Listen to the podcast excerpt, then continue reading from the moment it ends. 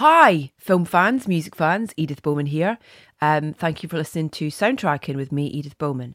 I know I say thank you every week, um, but it's nice to be appreciative. So thanks for joining me for this week's episode. Loads of stuff going on. Busy old time at the minute as we kind of enter kind of crunch award season, which to be honest is very good timing for us because we have a fantastic collection of guests. Not that we don't always, but we're starting a bit of a bumper run of soundtracking episodes in the coming weeks with two shows a week for the next few weeks, including conversations with, in no particular order, Paul Thomas Anderson. What?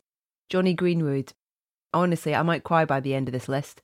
Um, who else have we got? Andrew Garfield. Mm-hmm. Dave Grohl. I think I'm going to stop there actually. Otherwise, I'm going to self combust. Today, equally excited because it's a turn of, I mean, he's a bit of an all rounder writer, director, producer, Adam McKay. He is fantastic company. Uh, we have an absolute ball discussing the music in his latest film, Don't Look Up, which has been nominated for shed loads of awards and already won a fair few. Don't Look Up is scored by a friend of the show. We love him, Nicholas Britell, and we're going to begin with one of his cues from the movie Discovery.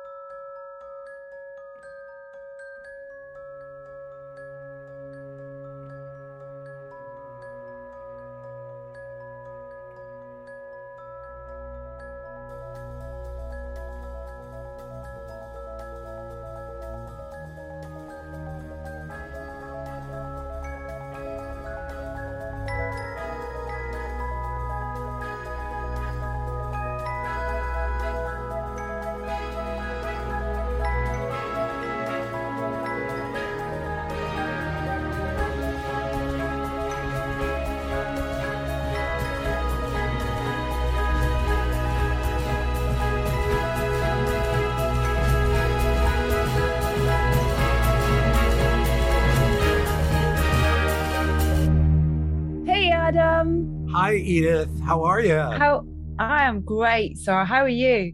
I'm good. I'm good. You look well. Thank you for your time. Thank you for having me. I just wanted to say before we jump in is that I rewatched the film last night with my 13 year old son because they'd been talking about it at school. It was such a treat to watch with him. Oh, wow. That would be really yeah. interesting with a 13 year old.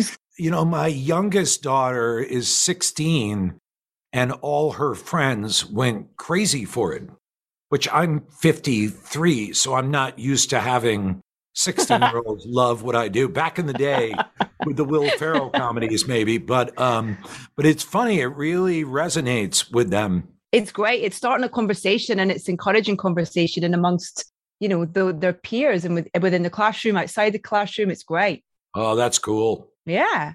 Um, I had the joy of having Mr. Nicholas Britell back on the podcast. So your ears oh. must have oh. been burning, sir. well, you know, my uh, joke with Nick is he's so lovely and so talented that it gets boring talking about how lovely and talented he is. So I now just make up bad stuff about him. And uh, my favorite achievement with this was they did a profile of him in the New York Times and they actually put in that I said that he will steal small stuff from your house and he doesn't have perfect pitch. And that was actually in the article. Oh, I was so happy. Oh, I love that. It's interesting because you guys have got this fantastic relationship, you know, in terms of you just complement each other's work so kind of perfectly and, and beautifully. And he, you know, you get each other's creative vision, I guess, in a way. You know, he kind of complements what you're trying to do and they just work so brilliant together what point with this story did you start to think about sort of how it would sound, both in terms of the ask of Nicholas, but then also because of with the um, the use of needle drops and things like that, which is you know something that you do brilliantly and have done brilliantly in the past. But with this specifically, that combination of his score, the original songs that were written for the film, and then those needle drops. So uh, the this movie of everything we've done. I, I think one of the reasons that Nick is so brilliant is because he's not just an amazing composer and musician. I don't know if you know, but he's also a top level financial mind. He used to co run one of the biggest hedge funds in uh, New York City. Wow, and I did so not know that. he's got this ability to look at the world in a very naked way, in a very sort of just it is as it is without ideology or anything. And one of the reasons he and I have really hit it off is that we're always talking about that subject. Where are we really in the world versus where do we think we are? Where is the media telling us where we are? Where mm. do we mm. want to be? And so that started with The Big Short and, and continued through Vice. But with this movie, this was the hardest tonal challenge we've ever mm. had. I kept laughing with Nicholas. I would tell him, you know, hey, I threw uh, "It's a Mad, Mad, Mad World" and Lars von Trier's, you know, Melancholia in a saucepan. Make it blend, and, like make that sauce come together. And so it, it was really. But the great thing about Nicholas, he loves to work. He loves to collaborate. And the breakthrough for the entire movie was one day we were just talking about how it's kind of a ludicrous, farcical comedy, but then it's also quite dark with real shadowy tones to it. And he said, You know, I keep thinking about the big band music uh, around World War II. And he said, I keep thinking about those soldiers listening to a band and dancing like maniacs before they have to go off to combat the feeling that a lot of them must have had of I'm going to die in two days. And he's like, let me try something. And then he hmm. came back with that piece of music that's over the main titles. And I just said, you, you got it. it it's like Nino Rota on the Hindenburg. Like it's, you know, it's, I'm trying to even think of a comparison. It's, it, it is it's like, you know, uh, Stan Kenton uh, on the Lusitania. Like it's just this got this careening kind of doomsday, frolicking, wild, crazed kind of quality to it that was just amazing. That was like, Nick, you cracked it. That's the beating heart of the movie. Um, it, it, he's just so tireless. He just keeps going after it.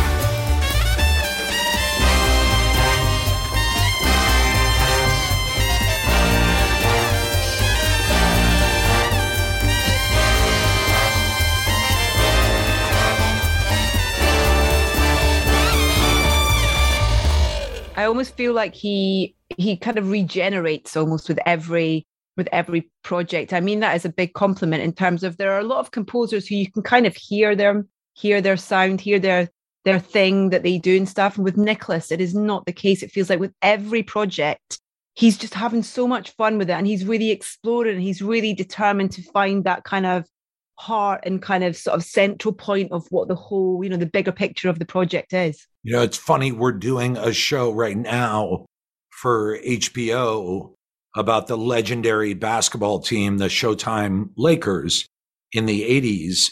And Nick is collaborating with Robert Glasper on the score. It's like I've never heard hmm. Nick do a score like this ever it's incredible. And obviously, Robert Glasper is a genius. Um, and the two of them, the score they're doing for this show, I was like, guys, it's at a certain point, you know, I, I directed the pilot, but I'm a producer. At a certain point, as a producer, when you keep telling people what they're doing is brilliant, you mm. start looking like you're just phoning it in. So I had to actually tell them no, no, I'm listening to each cue, and this is absolutely knocking my socks off. I mean, the music is so gorgeous, and you're right. He he crosses genres, he crosses tones. He can do hip hop, he can do soul. Obviously, classical is his wheelhouse. Anything you can imagine. He writes the best horn lines I have ever heard. Uh, I'm like Nick your quiet skill is you write the greatest horn lines I've ever heard. And uh, you know him; he's so humble. He's like, "Oh, thank you." Yeah, thanks, thanks. Yeah, yeah. I am. I really hope that at some point he's able to to play this score live because I'll be up in the aisles dancing. Because, like you say, it kind of really does have that kind of like just kind of you know you the build of it, and then when the drums kind of come in, and you're just yeah, what makes you want to kind of yeah jitterbug and jive really. Yeah, it's like the house is on fire. Let's dance. yeah, That's kind of the, the vibe.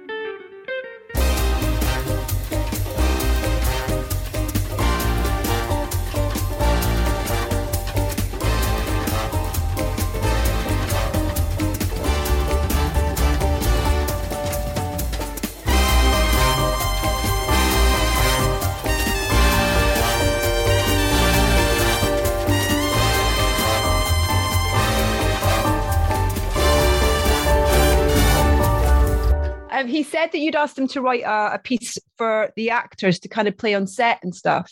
Uh, the piece called "The Creation of of Something in Knowledge." Was it? Uh, I can't remember totally exactly, but yeah. But what? Why was that important for you to for for your performers to get a sense of of the music he was making or what it was going to sound like? You know, I, I always love doing that anytime. And and because Nicholas comes in so early in the process, he he really operates almost as a producer as well. I'll give him the initial rough draft of the script. Oftentimes I'll talk to him about the ideas that I'm kicking around. So mm-hmm. he wrote this, you know, we talked about the shape of the movie being that you're coming from the highest peak of human achievement. Us at our most humble, looking at the heavens through this telescope with just why you know eyes filled with with honest inquiry and that it's really kind of us at our best where we're looking at at the the god's creation of the world. And i i asked him can you write something like that? And i can play it on set for the actors so they can really feel that tone. And of course like 5 days later he sends me this piece of music that just it's one of the most beautiful pieces of music I've ever heard. And uh, and what was tricky for him on this movie is he really had to write that descent. He had to write mm. them going from the top of the mountain into the crazy click ratings, bright color celebrity world. So uh, it was so fun to watch him have to deal with those changes and tonal shifts, yet all make it of a piece. Yeah.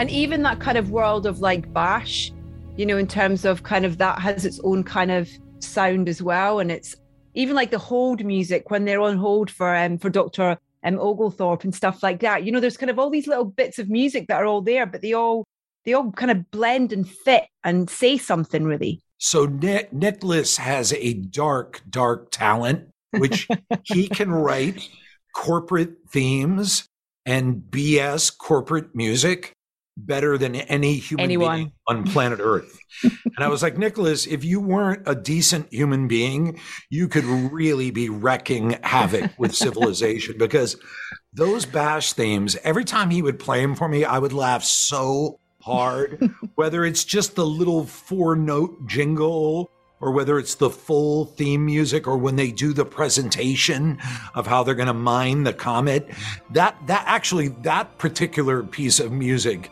is so grotesque and so like almost pornographic and yet at the same time beautiful which yeah. describes our culture that we're in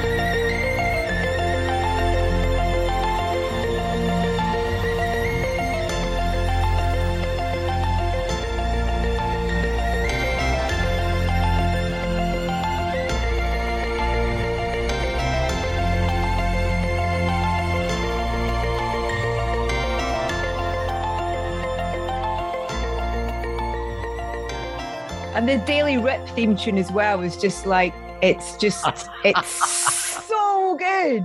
Yeah, yeah. Oh, it, it, totally. I mean, there would be news shows that would give their eye tooth to like have that be their uh, their theme. How did you how did you get um, Kid Cudi and Ariana involved? This was just a case of sending them the script, or you know, did you write specifically with them in mind, or how did that work as well?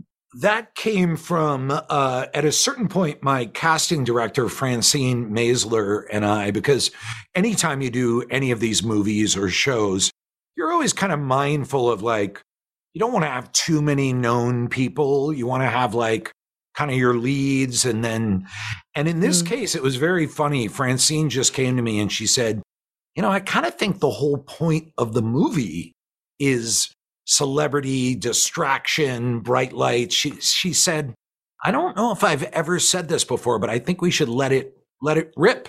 And so I, I always described to my producer Kevin Messick uh, the character that uh, Ariana Grande played, that it was like an Ariana Grande kind of uber pop star. And he's like, let's try Ariana. And uh, lo and behold, I didn't know this. Ariana Grande is cool as hell. She's like a Bernie supporter, totally gets the big picture, great sense of humor. And then Nick suggested Kid Cudi. Nick knew Kid Cudi through some other project. And he's like, you mm. got to get Kid Cudi. And what I didn't know is Kid Cudi's a really good actor. He's done some great stuff. So that sort of came together that way. Uh, but then it was very fun to see the three of them put that song together piece by piece. I wrote sort of a, I, I always like to think I can write lyrics, but of course I can't. So uh, uh, Taura Stinson came in, who's an incredible lyricist, and she ended up pulling the lyrics together. And then Kid Cudi brought the rap in, and it was so cool to see it just come yeah. together step by step. But all credit to Ariana she improvised that whole run about we're all going to die.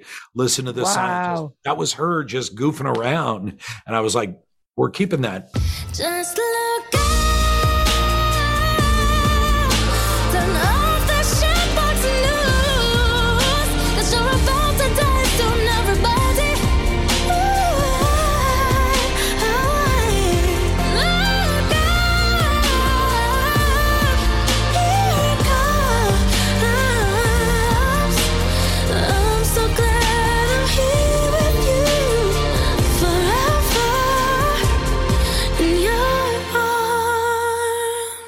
you really encourage improv, don't you? Because I, I heard them. Um, I watched an interview with with Jennifer, and she kind of was like, I mean, she said, I'm probably about 95% of the stuff you see Jonah do in the film, Adam just let him go and he just like r- riffed. My approach is always like, why wouldn't you? Yeah. I mean, once you've got the scripted, which we always get the scripted, uh, you have these talented people with great instincts and I'll always tell them, like, look, you know, we've done four takes. Number three is the one that's the circle for me. If you're good, if you want to try anything else, or hey, I had this idea, I'll throw it out to them. and sometimes they'll change it. In the case of Jonah, he just goes. I mean, and Meryl yeah. Streep too will just go. But then with a lot of the other actors, we'll kind of have a back and forth. But uh, I, I, I never have understood. I, I guess it depends on the style of storytelling. But for what I do, I, I just love to have the actors jump in. It also makes the acting better too when they're doing the scripted lines uh, because yeah. they don't feel like they're operating in a tight space. They know they have a certain degree of freedom. I love how the more you watch the film, you more the more you kind of take away from it, and the more you kind of peel back things and find things and see more things. It's kind of like a bit of a treasure hunt, to be honest. I love that about it. Is that kind of how you like to kind of present projects in a way to us? Well, especially with this movie, you know, which is about kind of the overwhelming feeling of being alive right now.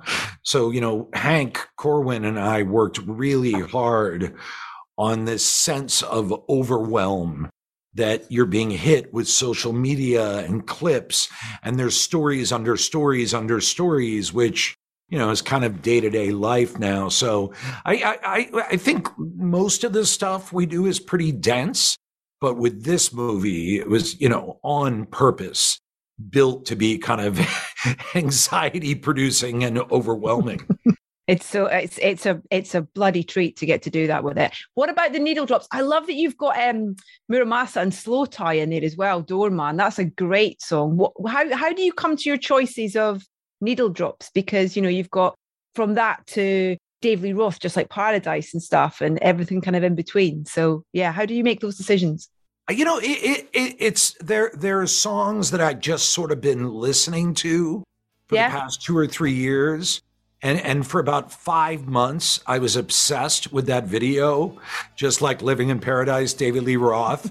Uh, I, I used to joke that if I had to explain modern civilization to someone a thousand years from now, I would show them that video.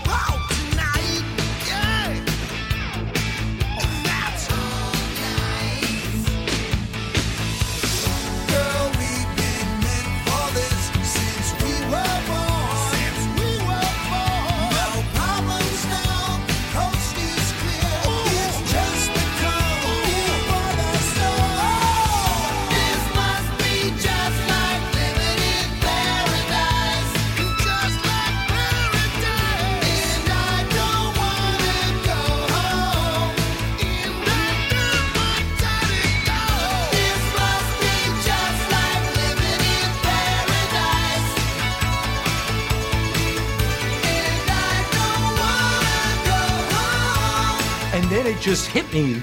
How has like how has no like right-wing politician used that as their theme song and we just dropped it in and it was perfect? And in the case of bernadette oh, oh my god i love that song.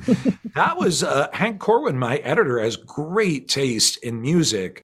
So when he's doing the rough assembly, he's sort of dropping things in. And when I saw them cooking dinner and the song Bernadette was playing, I was like, Hank, I think you picked the perfect song. that would be the song I would want to listen to if a comet was about to hit Earth.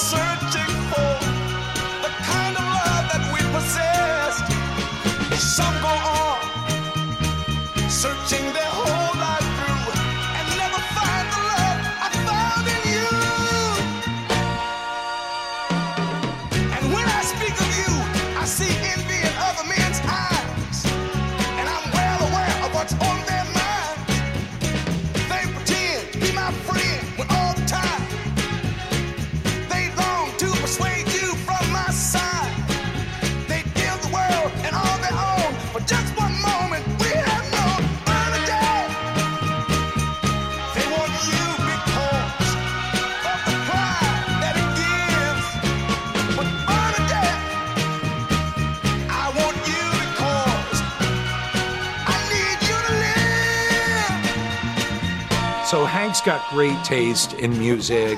Uh, and then uh, Gabe Hilfer, our music supervisor, is amazing. And then you know how it is. We have friends who are musicians. So Yeah. we needed a song at one point. I have a friend, uh, Kevin Hetcher, who works out of Austin. He's in a band called English Teeth. And I'm just like, Kevin, can you send me a track? And, um, and I- Nice. I've done that for years where it's just, uh, you know, whether it's Wayne Kramer sending me the song for the end of Talladega Nights or Lucinda Williams doing a song for Talladega Nights through my late great music supervisor, Hal Willner.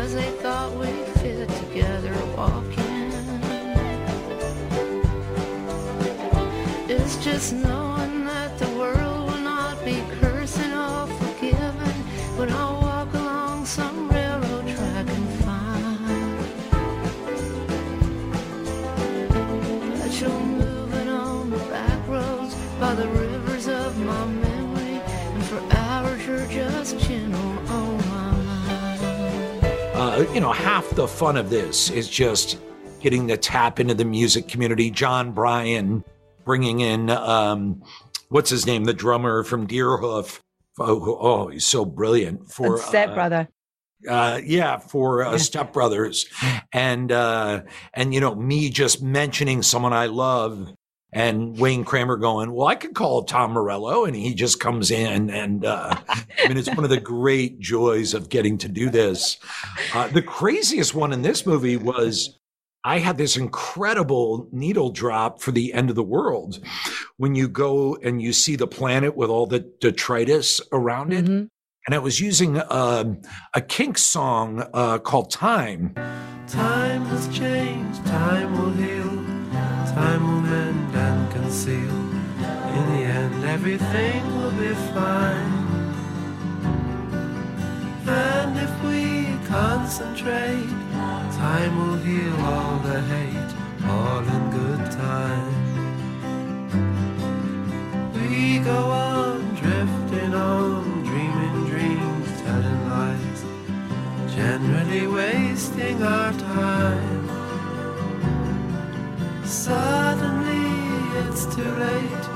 Time has come and can't wait. There's no more time.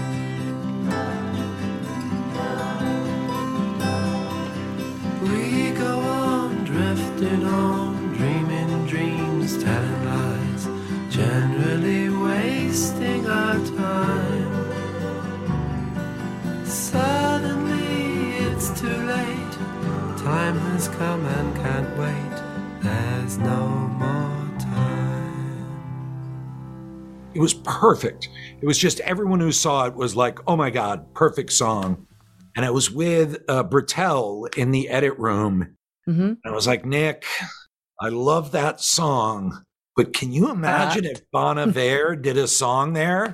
And, and Nick's so funny because Nick knows everyone, and he I'll goes, call him. he goes, I know Justin. I was like, Justin? And he's like, Yeah, that's Bon Iver. It's Justin. And literally right in front of me, he just texts him. And then three minutes later, he's like, He's in. And, uh, Amazing. uh, it was crazy. It was so obnoxiously cool. And uh, and then the two of them got together, and Nick had an incredible melody line, and Justin is. I got to go by the recording studio over at Conway uh, off of uh, Melrose, oh my god! And I think it was one day they they created that song. It just blew me Second nature. Wow, that's amazing. Is this our first or second nature? When's that rapture? Will there be merch? Where is mother? She was a stunner. Can we picture? What might eyes have seen could really take the purse? Are we charged down? Or are we fakers? Parade around or get in work? Or just desert? See you next time.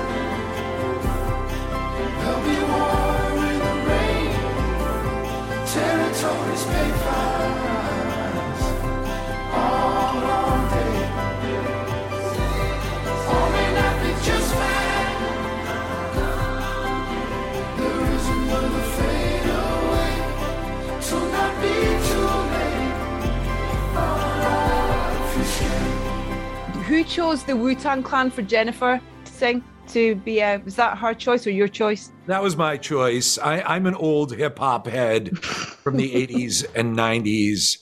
I used to have a Gemini mixer. I would go to Fresh Fest. I love hip hop. So part of the joke of, of that is that it's the highest level of human potential.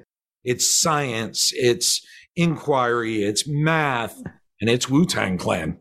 And so, you know, it's not Bach, it's not Brahms, it's Wu Tang Clan. So, um, poor Jennifer was mortified that I had to have her rap uh, Wu Tang Clan. She's like, please don't make me do this. I'm going to look like such a dorky white girl.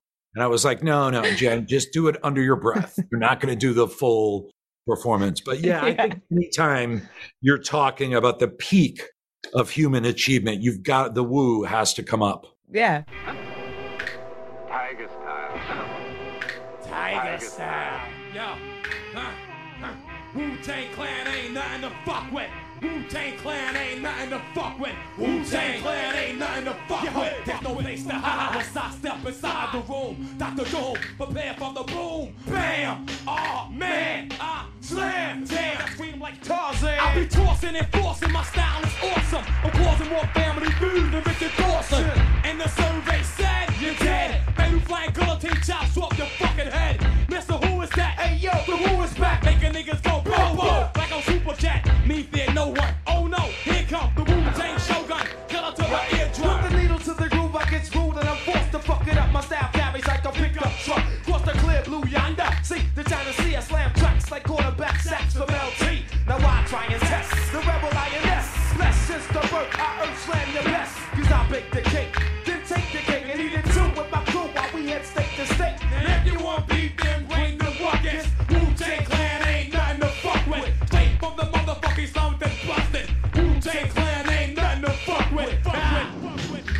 write with music? Do you have music around you? Create playlists at all when you're when you're writing? Always, always. A very important part of writing is choosing what music I'm going to listen to when I'm writing the script. And and it's funny because you would think it would be very obvious. You would think if it's, you know, a movie about the deep south, I'm going to listen to southern music, but it's not. It uh, for some reason with this movie, I ended up listening to a lot of uh Sturgill Simpson. I, I don't know why he popped up, but uh, and Sturgill Simpson and his whole kind of scene of musicians, I kind of started with him, and I just so everything I was listening to was all kind of based around that world. But um, yeah, you Wow. never know. I mean, The Big Short, it was Philip Glass, Vice, it was some Mahler. But then it was also, for some reason, Leonard Cohen, which I don't know how that happened. But yeah, you never know what it's going to be. Hmm. But the music that I play is like really important when you're writing. And I'll actually spend a day or two really looking for the right music. I am. I had an earworm all day, just knowing I was coming to chat to you, which slightly predictably was um, Afternoon Delight, um, which just kind of wouldn't will not leave my head. Um, in kind of, and I was just I was so conscious about waiting to chat to you of not singing it in case you were there and you could hear me, but it's just like it's that weird thing where you you can have this kind of weird, you've uncontrollable sort of thing where music just pops in for some reason, shape, or form. Like you were just saying there about some of the stuff that you've listened to for for all your your kind of projects. What do you remember about that Anchorman process with the music for that? Because there were some, you know, it was a big part of that film, those choices and those oh. those Oh, moments, and yeah, you know, so Hall and Oates and yeah, Isley Brothers and all that. Yeah. So I remember two things about it. Number one, we weren't supposed to do Afternoon Delight. Paul Rudd had a joke. He's like, when we do the publicity for this movie, we should learn Afternoon Delight. And I said, Paul, we got to do it in the movie. And so we had a producer, and I was like, okay, get them a music coach. I want them to learn how to do it. We're going to do it in this scene. It doesn't work, doesn't work. It's fine. Uh, if it works, great, because we're doing the scene no matter what. So the day, the day we were shooting the scene, I said, guys, all right, afternoon delight. And Ferrell, and Ferrell always is game. He'll just, he'll try anything. So this Yeah. was rare. He was like, what do you mean? And I go, well, you guys were working with the music coach, right? And he's like, no, we did one hour long meeting and we haven't done anything else. I was like, are you serious? And the producer was there and I was like, I'm sorry. I tried to, I was like, ah, crap. I go, Ferrell, I think this could really be amazing. He's like, we don't know it. And like, once again, he never says that. And I go, all right, here's the good news. If you screw it up, we can fix it in post. We can just lip sync it. You guys know the words. And they were all like, yeah, yeah, we know the words. There's not a lot of words. and I go, let's just do it. And they're all pretty good musicians. They can all really kind of sing. And what you see in the movie is their first take, and it's the production track. And we never fixed anything. And after No. the take, I was like, Ferrell, screw you, dude. that was amazing. He's like, he was, "Uh, that was better than I thought it was going to be. So that ended up being in, in the movie. Gonna find my baby, gonna hold her tight, gonna grab some afternoon delight. My motto's always been when it's right, it's right. Why wait until the middle of a cold, dark night? When everything's a little clearer in the light of day. And we know the night is always gonna be here anyway. Thinking of you's working up my appetite. Looking forward to a little afternoon delight. Rubbing sticks and stones together, making sparks ignite. And the thought of loving you is getting so exciting. Sky rockets in flight. Afternoon delight. Whoop. You guys have it, I think. And the other really fun thing about that movie was, I mean, you know, the king of the needle drops is Scorsese. And so Scorsese kind of with that moment in Mean Streets where De Niro walks in with Jumpin' Jack Flash playing, it's the first time you see the slow-mo Scorsese. Mm-hmm. It's like, a seminal moment in Yeah. film history. And so Scorsese did it for years, and then we all, everyone copied him. So by the time we were doing Anchorman, the well of 70s music was dry. Like every song had been plucked. So the entire time I was shooting that movie, I was constantly listening listening to songs to see if any of them had any apple left on the core. Was there anything I wasn't sick of hearing? And then like once a week, I would get one. So I would go to uh, Ferrell and I would go, have you heard this Jonathan Edwards song? You know, it'd be a sunshine go, oh, and he'd be like, oh, that's good. I'll be like, right? I'm not tired of this. Sunshine, go away today. I don't feel much like dancing. Some man's gone, he's tried to run my life. He don't know what he's asking. When He tells me I better get in line. I can't hear what he's saying.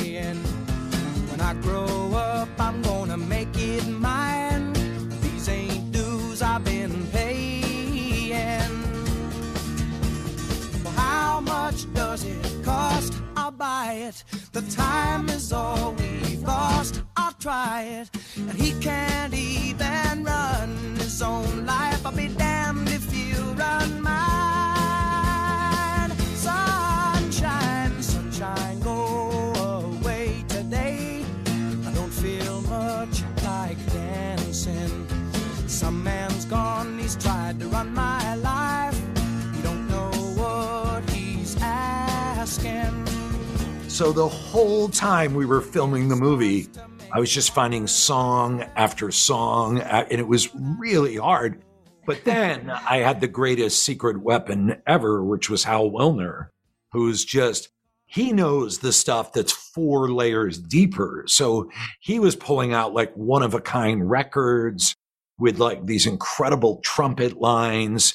And then Alex Wurman, our composer, he was giving him to him. And, uh, so I, uh, of, of all the movies I've done, as far as needle drops go, that that's probably the most enjoyable. Wow. Um, jazz flute will always be one of my favorite scenes Oh. ever in a film. And yeah, it's funny you talking about Will giving it 100%. I've got my um, We're Gonna Need More Cowbell t shirt actually that I bought after just watching that scene from Saturday Night Live like on repeat, like so many times. So many times. I was there Um, six years, and I think that is the single funniest sketch in the time I was there.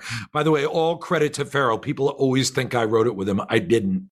100% him, solo, four in the morning on a Tuesday night, Tuesday or Wednesday morning. He just came out with this weird sketch. And I was like, Ferrell, that's the funniest sketch I've ever heard. Yeah. Wow, that's amazing.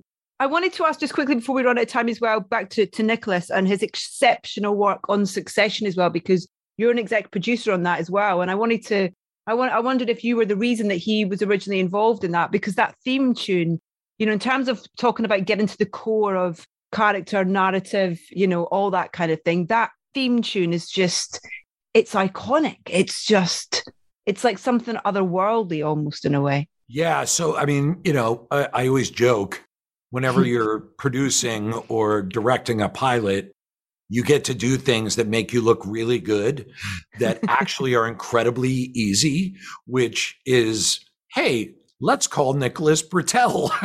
so with Jesse Armstrong, he, you know, he had this brilliant script and we were kicking around ideas. And I was like, hey, let's call Nicholas Britell. And so it was the coolest thing. He and Jesse hung out, I think, for just two hours. And Nick recorded this super mangy scratch track just off his acoustic piano. Mm. And that was it. That was the theme song. And we even cut it into the pilot, the mangy scratch track. And it was so damn good that there was even a moment where I was like, Nick, maybe just use the scratch track. And Nick was like, no, what are you talking about? and he went and he did like, you know, his wife, Caitlin, Yeah, is an amazing. incredible Yeah. world class celloist. So she does one of the main lines in that, Caitlin Sullivan.